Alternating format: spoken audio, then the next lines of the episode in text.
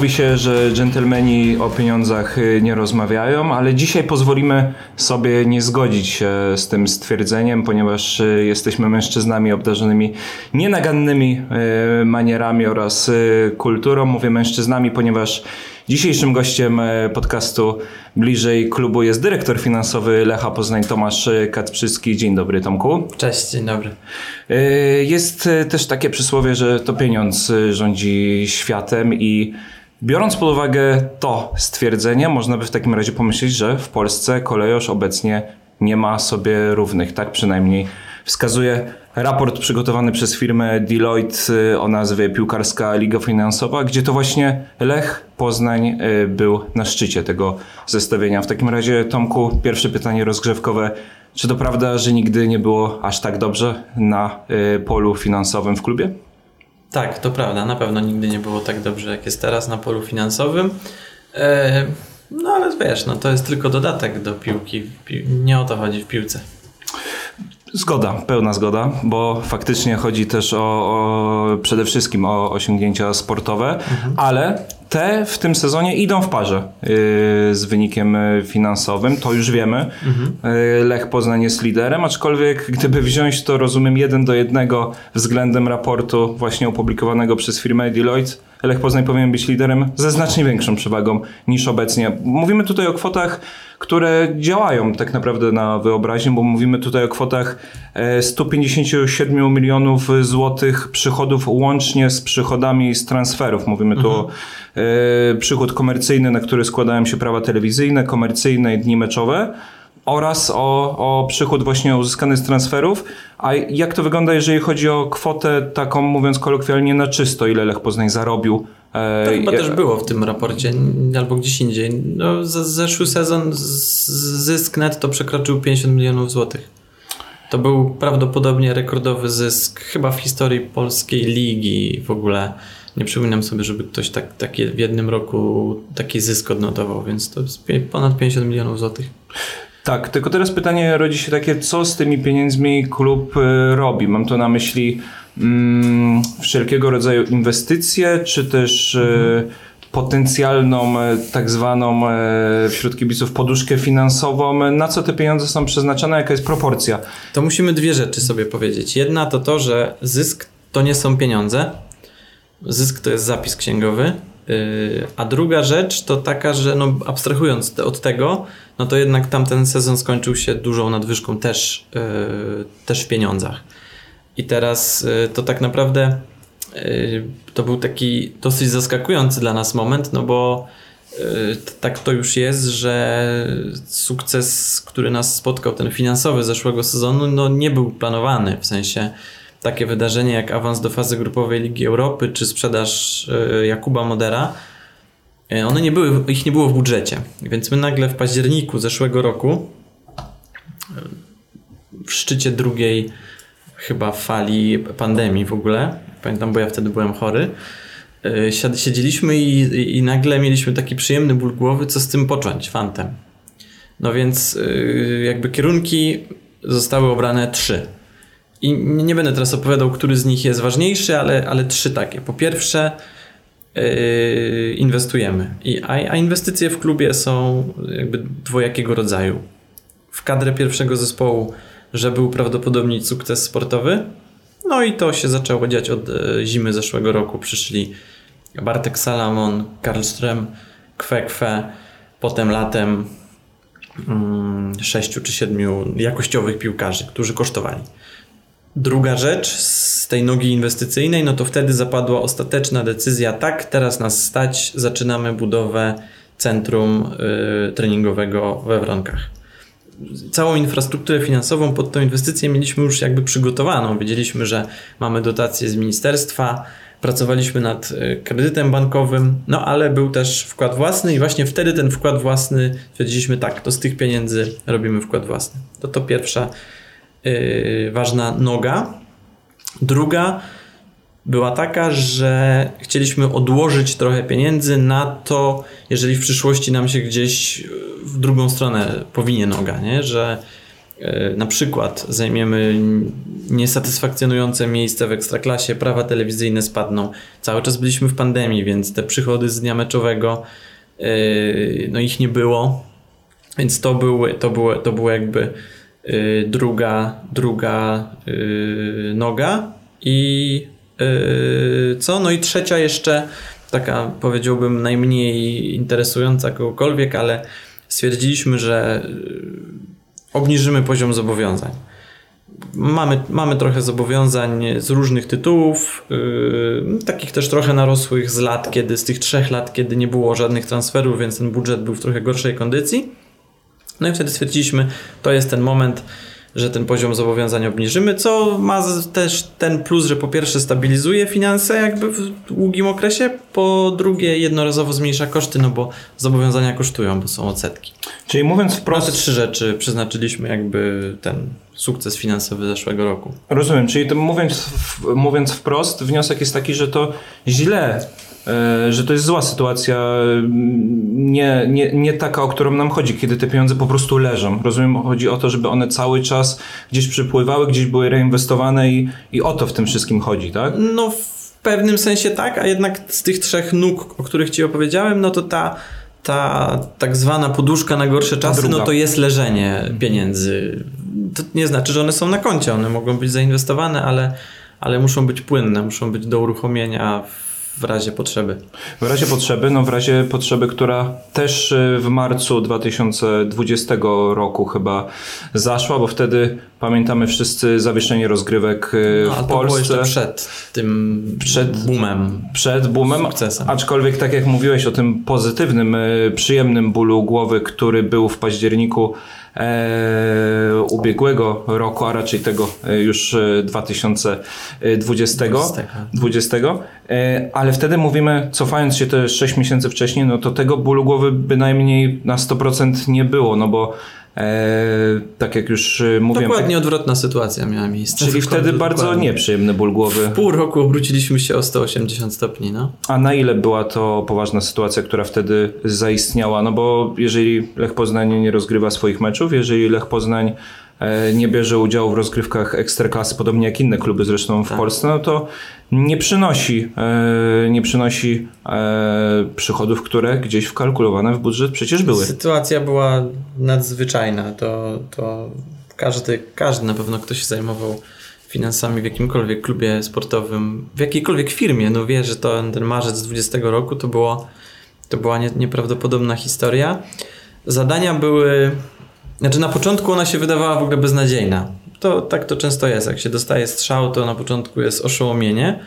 A my jeszcze byliśmy w takim szczególnym momencie, że za tydzień mieliśmy grać z Legią. Gdzie ten mecz z Legią, wiadomo, generuje większe przychody niż inne mecze, bo cieszy się większym zainteresowaniem. Czyli kolejne 3-4 miliony złotych w budżecie mniej.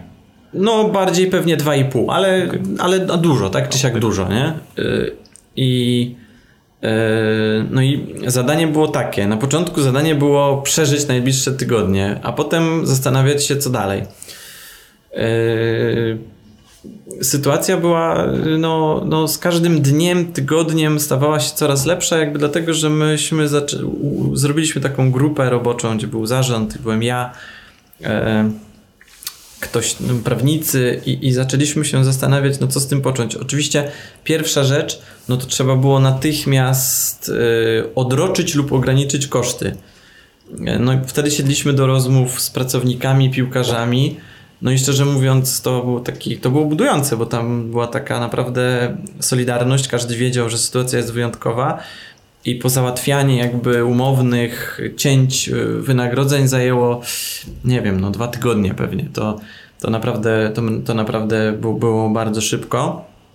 Prezes z kolei pracował nad, nad tym, żeby Ekstraklasa mogła wrócić do gry nawet bez kibiców, bo to było ważne.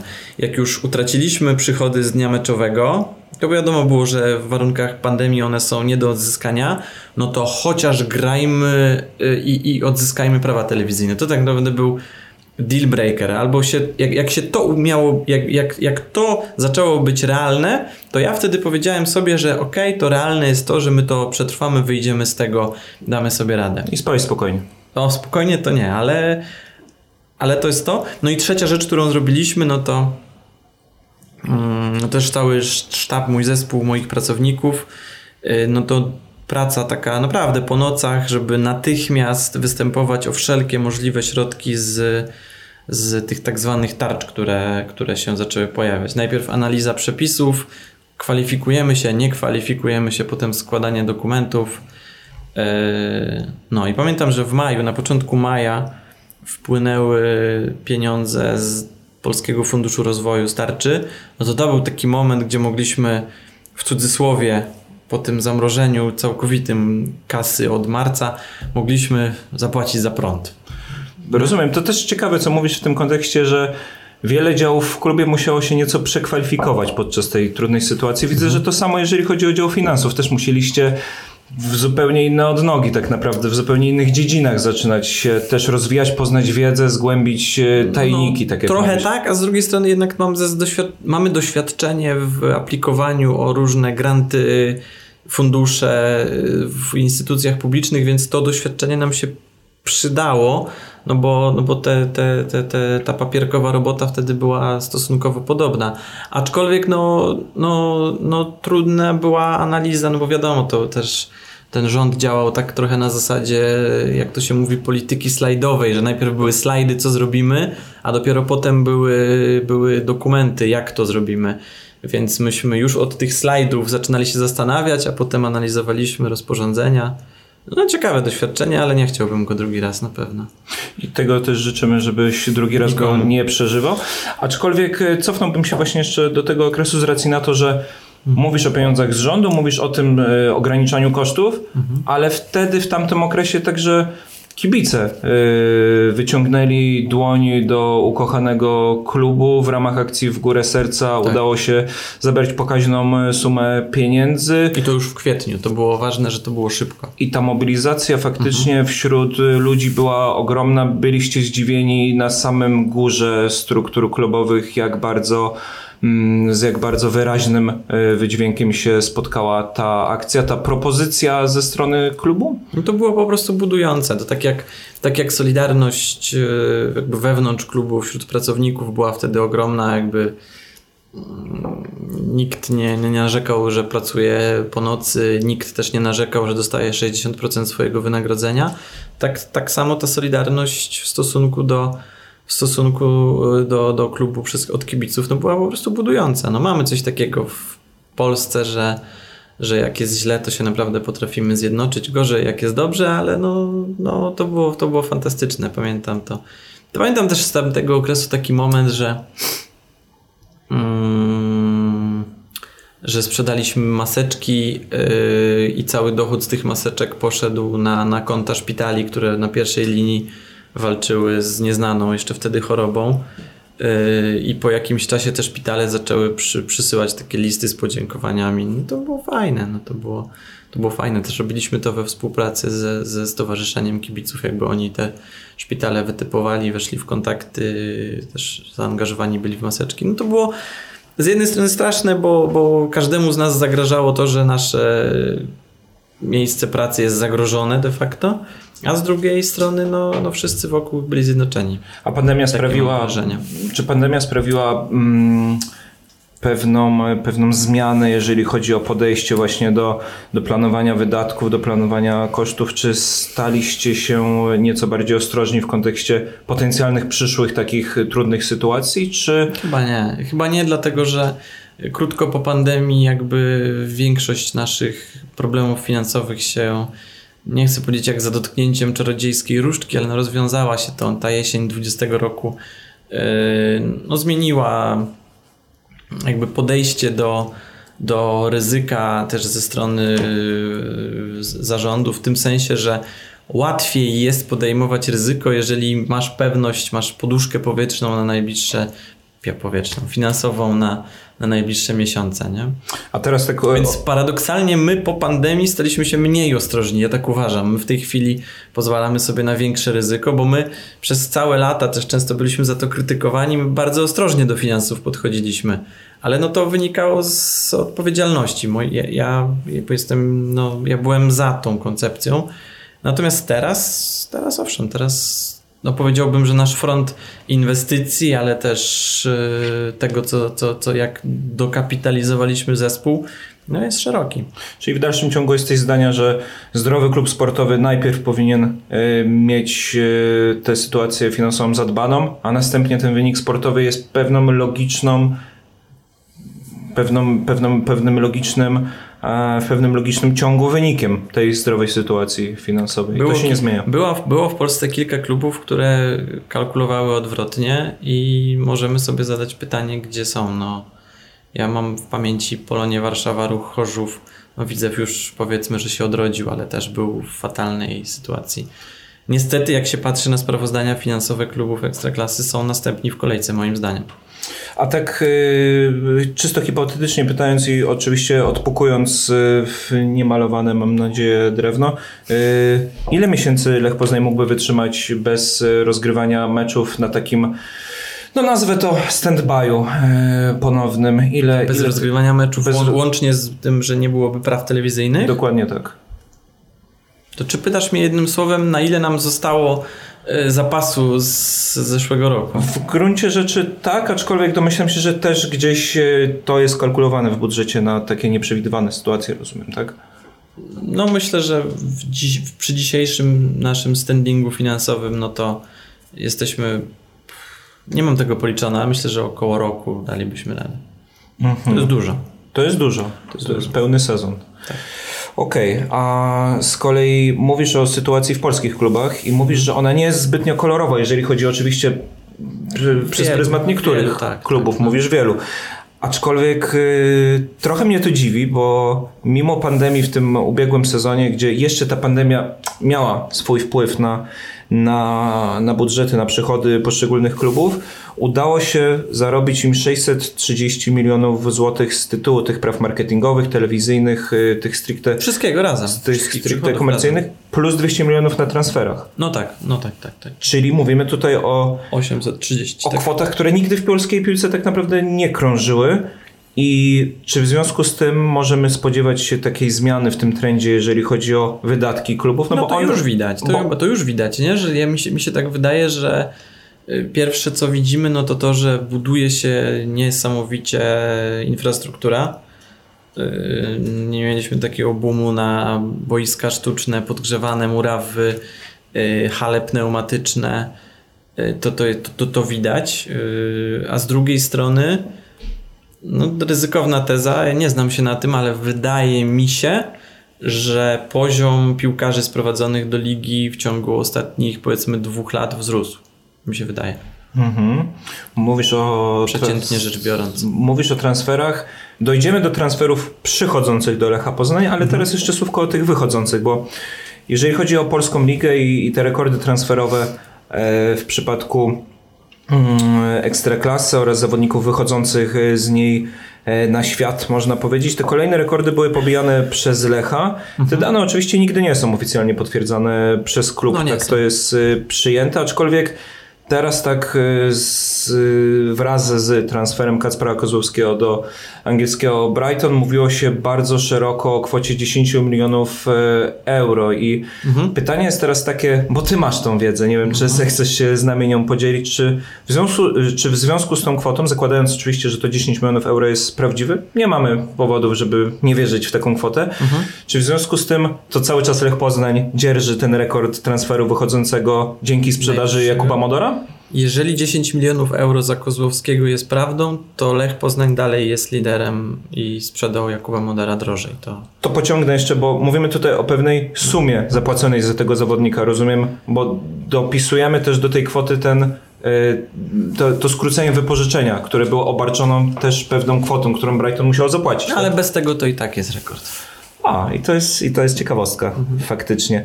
A jeżeli... Przy czym to nie jest, to nie, to nie na tym te, te zawody polegają, nie? No, ja, ja Bardzo słusznie ciekawe, mówisz. Ale no, no, no nie, no to... Przy czym też wydaje mi się, że yy, jeżeli słuchamy o kwotach zapłaconych za polskich piłkarzy przez zagraniczne kluby, no to jednak musimy pamiętać, że w interesie każdego klubu, który sprzedał, jest windowanie tej kwoty. To znaczy, no, wyrabiasz sobie markę na rynku, mówiąc a ten 10, a ten 8. Raczej, jeżeli są nieścisłości pomiędzy przekazem medialnym a tym, co się wydarzyło w rzeczywistości, to te nieścisłości są w dół, a nie w górę. Rozumiem. To tak jak ja to obserwuję, to, to, to, to, to kwoty medialne należy traktować jako więcej to na pewno nie było. Rozumiem, a to jest też ciekawe, co mówisz, bo owszem, Lech Poznań sprzedaje swoich piłkarzy coraz drożej, ale chyba jeszcze ważniejsze, nawet dla, dla ciebie, jako dyrektora finansowego, jest to, że ci piłkarze, którzy są sprzedawani za granicę, Mhm. radzą sobie tam. Nie toną na No tak, głębokiej wodzie. W tak, ogromnej większości tak, to są piłkarze, tak. którzy grają w topowych ligach, strzelają tak, gole, tak, są tak. ważnymi postaciami swoimi.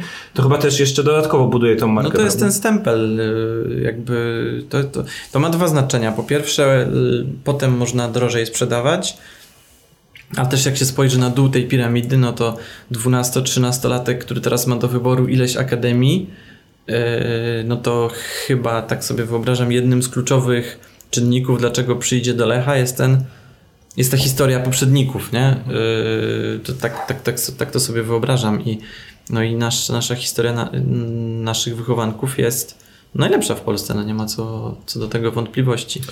Jeżeli chodzi o te transfery wychodzące oraz także przychodzące, często przecież te kwoty nie jest to żadną chyba tajemnicą, żeby stwierdzić, że często są rozbijane na pewne raty. Prawda? Prawie zawsze. Prawie zawsze. Jest, to, jest, to taki, jest to taki element nieodłączny tak naprawdę transferów, czyli to nie jest tak, jeżeli dajmy na to VfL Wolfs- Wolfsburg płaci za Jakuba Kamińskiego 10 milionów euro, przyjmijmy, to nie jest tak, że te 10 milionów euro następnym razem, Nie, nie, nie. następnego dnia po transferze Tomasz y, Kacprzycki włącza konto klubowe i widzi te kilka zer, y, I w kilka drugą zer. stronę też, kupując też.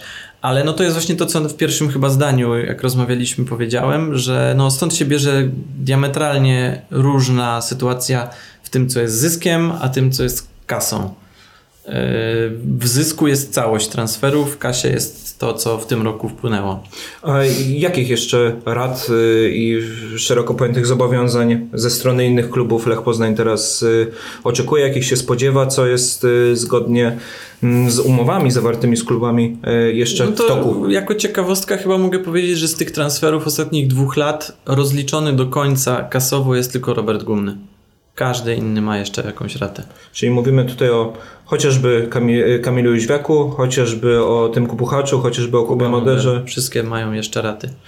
Okej, a co jeżeli klub wpada, klub No i oczywiście, przepraszam, ale jak jesteśmy przy tym temacie, no to trzeba powiedzieć, że y, największym naszym na dzisiaj zmartwieniem finansowym jest sytuacja derby y, i Kamila Jóźwiaka. No właśnie, no bo to też jest taka sytuacja, w której klub pozyskujący wpada w tarapaty finansowe i nie może płacić tych e, rat, nie, nie jest w stanie po prostu wy, wywiązać się z tych zobowiązań i w takiej sytuacji dzieje się co? Do kogo Lech może się zwrócić z takim problemem? To jest mega skomplikowane zagadnienie, bo, bo tak naprawdę tam jest dwóch podstawowych, w cudzysłowie rozgrywają, trzech rozgrywających tej sytuacji jest klub, a w przypadku derby to już nawet nie jest klub, tylko jego y, taki nadzorca sądowy, kurator sądowy, którego dostał do restrukturyzacji. Jest liga y, angielska, która y, ma mm, swoimi decyzjami licencyjnymi wpływa na to, żeby te kluby były wypłacalne. No i jest ostatnia instancja, w której się ewentualnie o takie pieniądze sądzi, no, czyli FIFA. Y, Nie chcę wchodzić w szczegóły, pracujemy na, mocno, jesteśmy w kontakcie z każdą z tych instytucji w tej sprawie. Natomiast to, co można powiedzieć kibicom i nie jest wielką tajemnicą, no sytuacja jest y, raczej zła niż dobra w kontekście wypłacalności derby na dzisiaj. Gdzieś przeczytałem, gdzieś mi mignęło w internecie, że Derby może zmienić właściciela, może ktoś ten klub kupić i rozumiem, że to też by wtedy To dało jest nam pewien promyk nadziei. Aha, to jest jedyna To jest droga. jedyna nadzieja tak naprawdę. Na A co ty jako dyrektor finansowy myślisz o karaniu klubów ujemnymi punktami przez Federację Piłkarskie? Bo Derby County w tym sezonie otrzymało Mhm. bodajże 21 punktów ujemnych, które znacząco komplikują jego sytuację tego klubu w kontekście utrzymania w Championship. To jest Nie takie... mam, nie mam sprecyzowanego zdania na ten temat, bo jest plus i jest minus. Y, Plus jest niewątpliwie taki, że jest to drakońska kara, która na następnych działa, w ten, jak, działa jak odstraszacz. Y, I to jest ok. Poza tym jest też aspekt rywalizacji sportowej. Jeżeli jakiś klub pozyskuje piłkarzy, ma lepszych piłkarzy i za nich nie płaci i rywalizuje z drugim, który też kupił piłkarzy, ale słabszych, bo jest oszczędniejszy, no i on na boisku powiedzmy, że na papierze przegra, a przegra w nieuczciwy sposób, bo ten, który przegrywa zapłacił, a ten, który wygrywa nie zapłacił. No to jest nieuczciwe. Yy, to w polskich realiach zresztą też się dzieje, według mnie. I to jest in plus, tak powinno być. Natomiast in minus jest to, że można wylać dziecko z kąpielą. W przypadku takiego derby yy, te 21 punktów może zaważyć o tym, że oni spadną. Jak spadną, no to już tym bardziej nie wywiążą się ze swoich zobowiązań, bo jeszcze bardziej spadną im przychody. Jest to liczba punktów, która prawdopodobnie krzyżuje plany, jeżeli chodzi o losy utrzymania, aczkolwiek nie wiem, czy wiesz, Derby Kanty cały czas walczy o to utrzymanie i nie mam, ma, nie ma aż tak ich, tak dużej straty. Mam ich na flash skorze polubionych jako zespół za, za, każdym razem, kiedy grają, trzymam za nich kciuki. To wiesz pewnie, że ta liczba, ta cyfra punktów, które... Za dwa tygodnie grają z Peterborough mecz po prostu o 6, 12 punktów. Dokładnie tak i kilka tych meczów w ostatnim ostatnim czasie tak. też rozegrali i no, aktualnie nie chcę skłamać, ale chyba cztery punkty tylko tracą do bezpiecznego Reading. Walczą, walczą jeszcze, a Reading prawdopodobnie spadnie w ogóle, bo jest... Y, bo, ma, bo jest kolejnym klubem Championship, który ma problemy finansowe i z powodów licencyjnych prawdopodobnie spadnie. I też został chyba ukarany, 6 punktów tak. Y, straciło, co też y, sprawia, że ta rywalizacja jest ciekawsza tak naprawdę tak, o to tak, utrzymanie. Tak, tak, A jeżeli mówimy o ratach, jeżeli mówimy o jakimś planowaniu przyszłego budżetu, mhm. to to jest bardzo złożone zagadnienie. Ja przynajmniej tak, tak to sobie w mojej głowie układam. Mm, w jaki sposób taki budżet można zaplanować, w jaki sposób to się odbywa, ile czasu to trwa tak naprawdę, żeby móc zaplanować dla przykładu budżet Lecha Poznań w sezonie 2022-2023? No mam przetartą ścieżkę, jak to robimy. Zaczynamy gdzieś na przełomie kwietnia i maja, bo sezon, rok rachunkowy zaczyna się tak jak sezon 1 lipca. Trwa to półtora do dwóch miesięcy. Najpierw uzgadniane są duże liczby, to znaczy przychody i budżet pierwszej drużyny. Potem wchodzimy w budżety poszczególnych działów. Y, gdzieś z tym wszystkim się przeplata budżet inwestycyjny. I powiedzmy, że na początku, pod koniec czerwca mamy gotowy budżet on jest przedstawiany Radzie Nadzorczej, która go opiniuje. E, tylko, że jedna wielka zmienna dopiero wtedy się zaczyna. Wtedy się zaczyna okno transferowe. To, co zaplanowaliśmy, to jedno, a to, co się wydarzy, to drugie.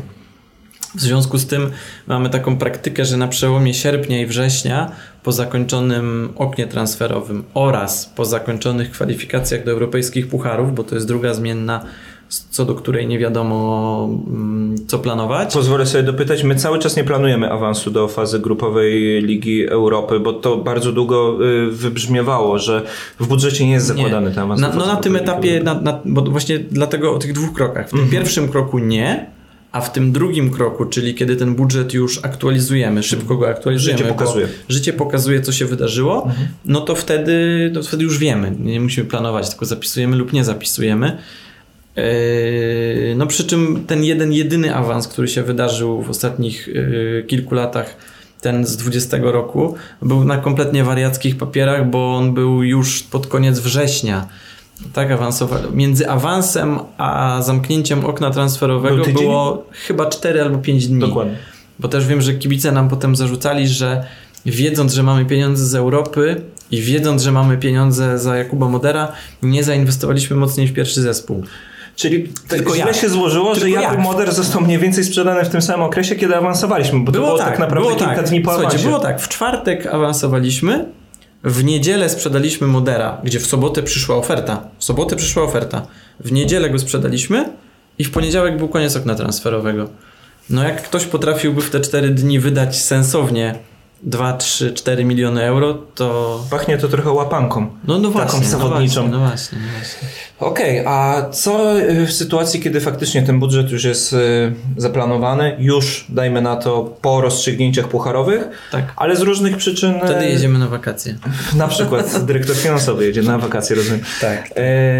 ale co w sytuacji, kiedy Następują takie zmienne, o których mówiliśmy wcześniej, czyli na przykład klub y, nie jest w stanie zapłacić raty, bądź sponsor, y, dajmy na to, jeden ze strategicznych sponsorów Lecha Poznań nie jest w stanie y, wywiązać się ze swoich zobowiązań na czas, to w tym wypadku mówimy o mm, krótkoterminowych pożyczkach, żeby ten budżet, mówiąc kolokwialnie i mówiąc sobie brzydko, się spiął?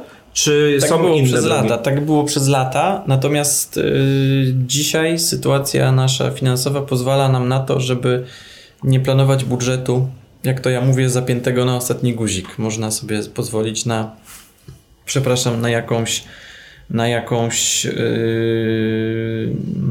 jakąś rezerwę w nim. Też zależy to od tego, yy, jak, yy, jak duży jest to problem, no bo jeżeli jest to problem powiedzmy miliona, dwóch milionów Oczywiście. złotych do ogarnięcia, no jeżeli jest to 3 miliony euro, tak jak mamy to w tej chwili, no jest to problem duży, ale yy, to też, to, te, to też yy, to też moja w tym głowa, jakby na ile sprawnie mam powyrabiane narzędzia w cudzysłowie na rynkach finansowych, no bo takie sytuacje awaryjne wymagają tego, żeby móc się gdzieś udać i skądś te pieniądze na szybko pozyskać. E, No i przez lata no, mamy wyrobione kilka narzędzi, z których możemy korzystać. No, jednym z najciekawszych i takich, z których ja osobiście jestem dumny, bo w pewnym sensie chyba przetarłem ścieżki, nawet może i w całej Polsce, do, do, do robienia takich interesów, jest to, że y, mamy mm, w banku, który nas obsługuje, taką, y, taki, taki, taki instrument finansowy, o, który polega na dyskoncie przyszłych należności transferowych. To znaczy, y, jeżeli ktoś ma nam zapłacić za dwa lata, to ja w, w nagłej sytuacji mogę iść do banku i powiedzieć: Dajcie mi te pieniądze teraz. Oni oczywiście wezmą sobie odsetki od tego, no ale my przyspieszymy w ten sposób płatność i ten klub y, w przyszłości już nie zapłaci nam, tylko bankowi. To nie jest oczywiście jakaś czarna magia. Takie instrumenty Brzmi to prosto. brzmi to prosto, tylko szkopuł tkwi w koszcie tego finansowania, bo yy, przez lata i wiem, że tak jest.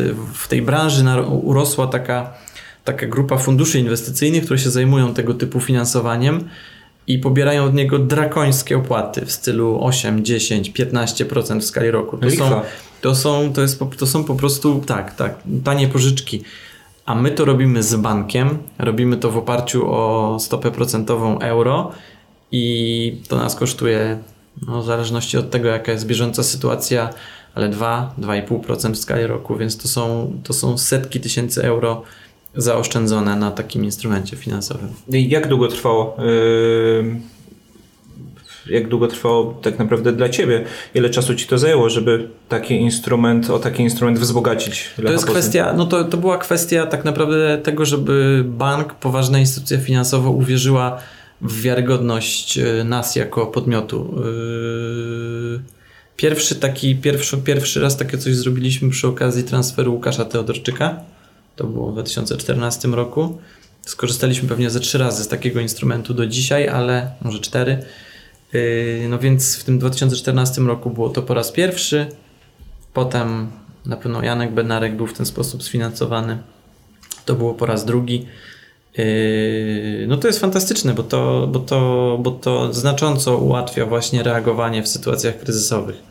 Okej, zostawiając na chwilę temat tych takich większych finansów, jeżeli chodzi o rozliczenie całoroczne, czy też planowanie całego sezonu, ty podczas odpowiedzi prawdopodobnie na pierwsze albo drugie pytanie wspominałeś o bardzo ważnym czynniku, mm, który, który trochę determinuje to, w jaki sposób my planujemy jako klub swoje, swoje finanse, czyli koszty utrzymania pierwszej drużyny. Już wiemy to, że one rosną z roku na rok, jeżeli chodzi o wynagrodzenia w pierwszej drużynie, ale także jeżeli chodzi o kwoty przeznaczane na piłkarzy, którzy trafiają do mm, pierwszej drużyny. Czy to jest naturalna kolej rzeczy, że jeżeli rosną przychody, to procentowo gdzieś też ten budżet pierwszej drużyny jest y, wzmacniany, zasilany, czy też jeżeli dajmy na to życzymy sobie tego wszyscy. Lech Poznań okaże się bezkonkurencyjny e, w tym sezonie szczególnym jubileuszowym.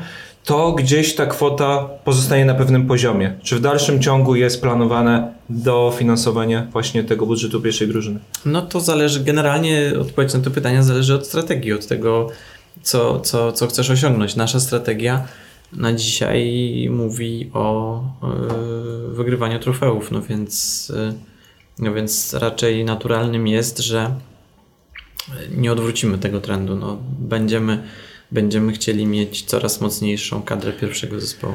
Pytam o to dlatego, że jeżeli tych pieniędzy jest faktycznie coraz więcej do rozdysponowania, no Tylko, to... Adrian, tych pieniędzy nie jest raz na zawsze. Nie. Oczywiście, nic musimy, nie jest dane raz na zawsze. Musimy pamiętać, że sezon 2021 był wyjątkowy. Yy chcie, chcemy, żeby się powtarzał najlepiej co 2-3 lata, żeby to, żeby, żeby to miało miejsce. Dałem się trochę ponieść emocją. Nie, ale yy, no musimy też, no nie możemy zrobić tak, że rozdmuchamy sobie koszty do nie wiadomo jakich poziomów i w którymś momencie tych przychodów zabraknie, bo, bo między 17 rokiem a 20 nie zrobiliśmy dużego transferu wychodzącego i takie 3 lata się mogą powtórzyć, no bo, bo to, to transfery nie są dane raz na zawsze. Liga Europy czy Liga Konferencji to ryzyko sportowe uda się albo się nie uda.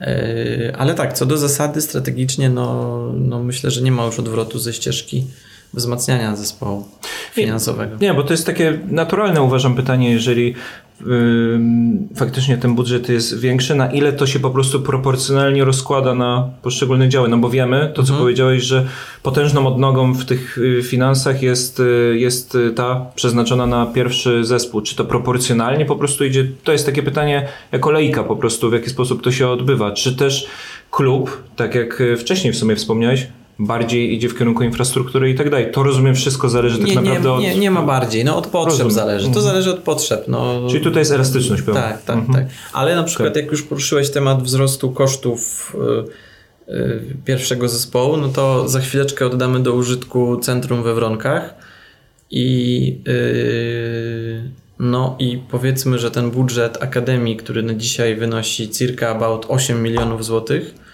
pewnie wzrośnie o 50% z roku na rok. Skądś na to pieniądze Potężny skok. wziąć? No tak, bo y, nawet wczoraj czytałem wywiad z y, panem Filipiakiem, który mówił, że utrzymanie obiektów y, tych nowych akademii kosztuje go 5 milionów złotych rocznie.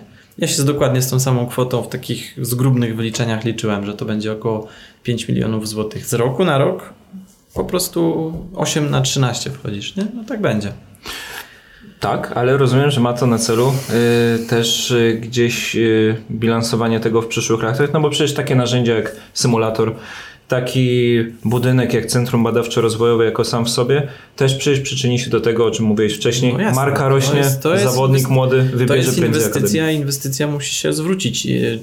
Czy ona się zwróci w postaci transferu, czy ona się zwróci w postaci lepszego zespołu, który zdobędzie Mistrzostwo Polski, to de facto to już są wtórne sprawy, a pewnie, a pewnie historia pokazuje, że to się dzieje po kolei. Najpierw jest sukces sportowy, potem można drogo sprzedawać piłkarzy, no więc to... A wchodząc w szczegóły tego... Tylko z inwestycjami jest tak, że koszty ponosisz tu i teraz, a przychody są niepewne, nie? I to w tym sensie robiąc takie inwestycje, no to podnosisz skalę ryzyka, e, na jakim działasz. Nie? A wydaje się, że inwestycja w infra infrastrukturę, szeroko pojęte szkolenie, jest teoretycznie tą jedną z bardziej bezpiecznych, prawda? Tak, tak. Ale to się tak, wydaje. Ale się wydaje.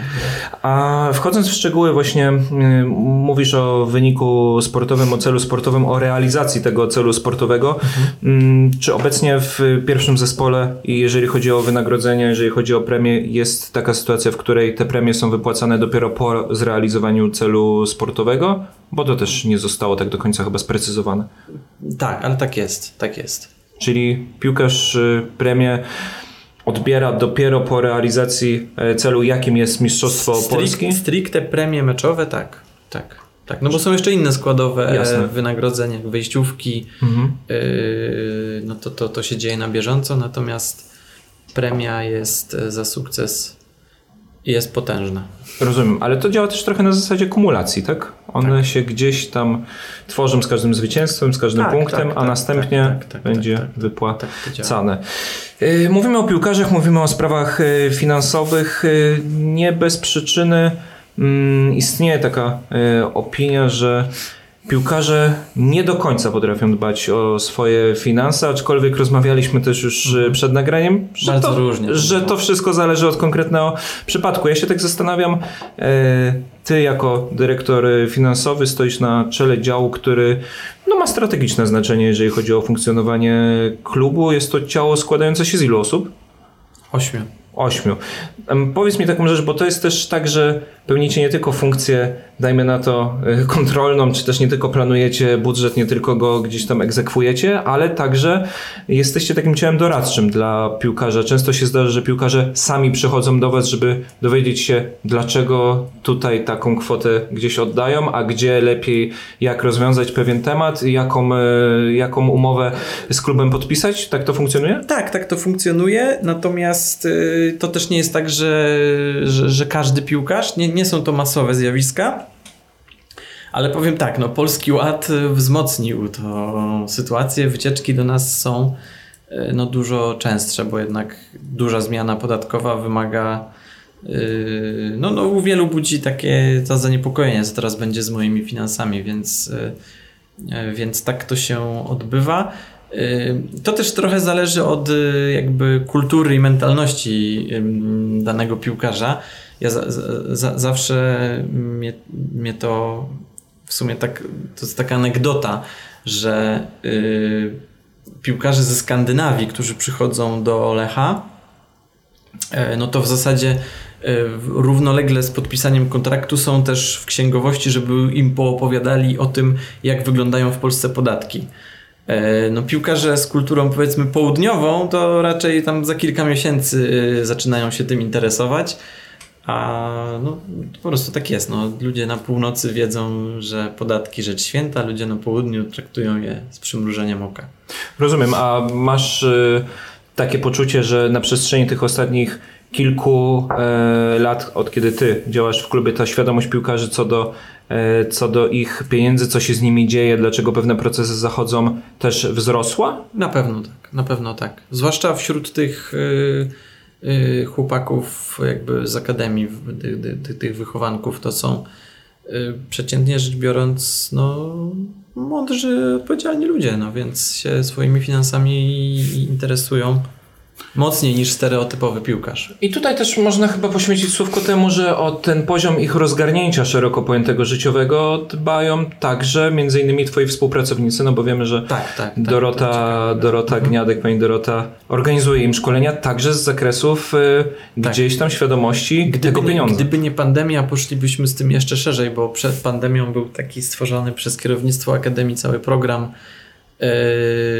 jakby doszkalania piłkarzy, w którym też ja miałem brać udział, e, prawnicy, e, no poza tym, że chodzą do szkoły i kopią piłkę, chodziło też o przygotowanie ich do no, trudnego w pewnym sensie zawodu, który przez całe, prze, prze, przed nimi przez całe życie. Chodzi o to, żeby nie wpadać w jakieś e, problemy finansowe w stylu mm, leasingi, pożyczki, nie podpisywać umów, których się do końca nie rozumie. Świat, świat jest dosyć skomplikowany w tej chwili, no nie ma co ukrywać. A kariera piłkarza stosunkowo krótka, Tak, jeżeli patrzy się tak. na całe życie, więc warto, żeby oni byli też tego świadomi. A powiedz mi tak, skupiając się na tobie, no bo to jest e, podcast e, z cyklu Bliżej Klubu, chcemy też poznawać ludzi, którzy pracują w klubie. Mm, Nazwałbyś siebie e, człowiekiem prezesa Karola Klimczaka, bo nie jest tajemnicą, że wasza znajomość już jest bardzo długa. No tak, na pewno tak. I to Karol był osobą, która mnie rekrutowała w yy, o ludzie. W 2007 roku, zaraz będzie 15 lat. Yy, to on był wtedy dyrektorem finansowym, ja byłem początkującym pracownikiem. Czy, czy prezes Klimczak był twoim wykładowcą? Nie, nie był moim wykładowcą, natomiast y, jego znajomy był moim wykładowcą i to on powiedział y, na zajęciach, y, że jego kolega szuka kogoś do pracy i jeżeli ktoś szuka pracy, to dał numer telefonu. Oczywiście nie powiedział, że to będzie praca w Lechu Poznań, bo wtedy na 25 osób w grupie pewnie 23 by poszły na rozmowę kwalifikacyjną, a poszedłem ja i mój kolega. Zwyciężyłeś. Zwyciężyłem. I tak jakbyś miał pokrótce nam powiedzieć, jaka jest ścieżka prowadząca właśnie do y, stanowiska dyrektora finansowego, no bo w klubie pracować 15 lat, Dużo. kawał czasu. Kawał czasu. Mm. Połączenie dwóch rzeczy. Po pierwsze, yy, no musisz robić dobrą robotę. No, sorry, ale bez tego to się nie uda. A po drugie, trochę szczęścia musisz mieć, no bo yy, znaczy w moim przypadku tak było. No, Ja zostałem stosunkowo szybko takim szefem działu finansów, dlatego że poprzedni szef działu finansów został prezesem klubu z woli właściciela, więc, e, więc, więc to jest to. Ale no zanim, zanim to się wydarzyło, no to musiałem jakoś tam udowodnić swoją wartość. No, z, mając 26 lat, organizowałem dział księgowości w klubie, dlatego że wcześniej y, mieliśmy biuro rachunkowe, więc de facto księgowości jako takiej nie było. Zapadła decyzja, że mamy ją zorganizować, no i młody został rzucony na szeroką wodę, no i dałem radę. No i nie utonął, jak nie widać. Utonął. I nie utonął też podczas y, tej rozmowy, podczas y, tego odcinka podcastu Bliżej Klubu. Bardzo dziękujemy Tomku za przyjście. Dziękujemy też y, Państwu za, za wysłuchanie naszej rozmowy i już zapraszamy na przyszłe produkcje mediów klubowych Lecha Poznań. Dziękuję.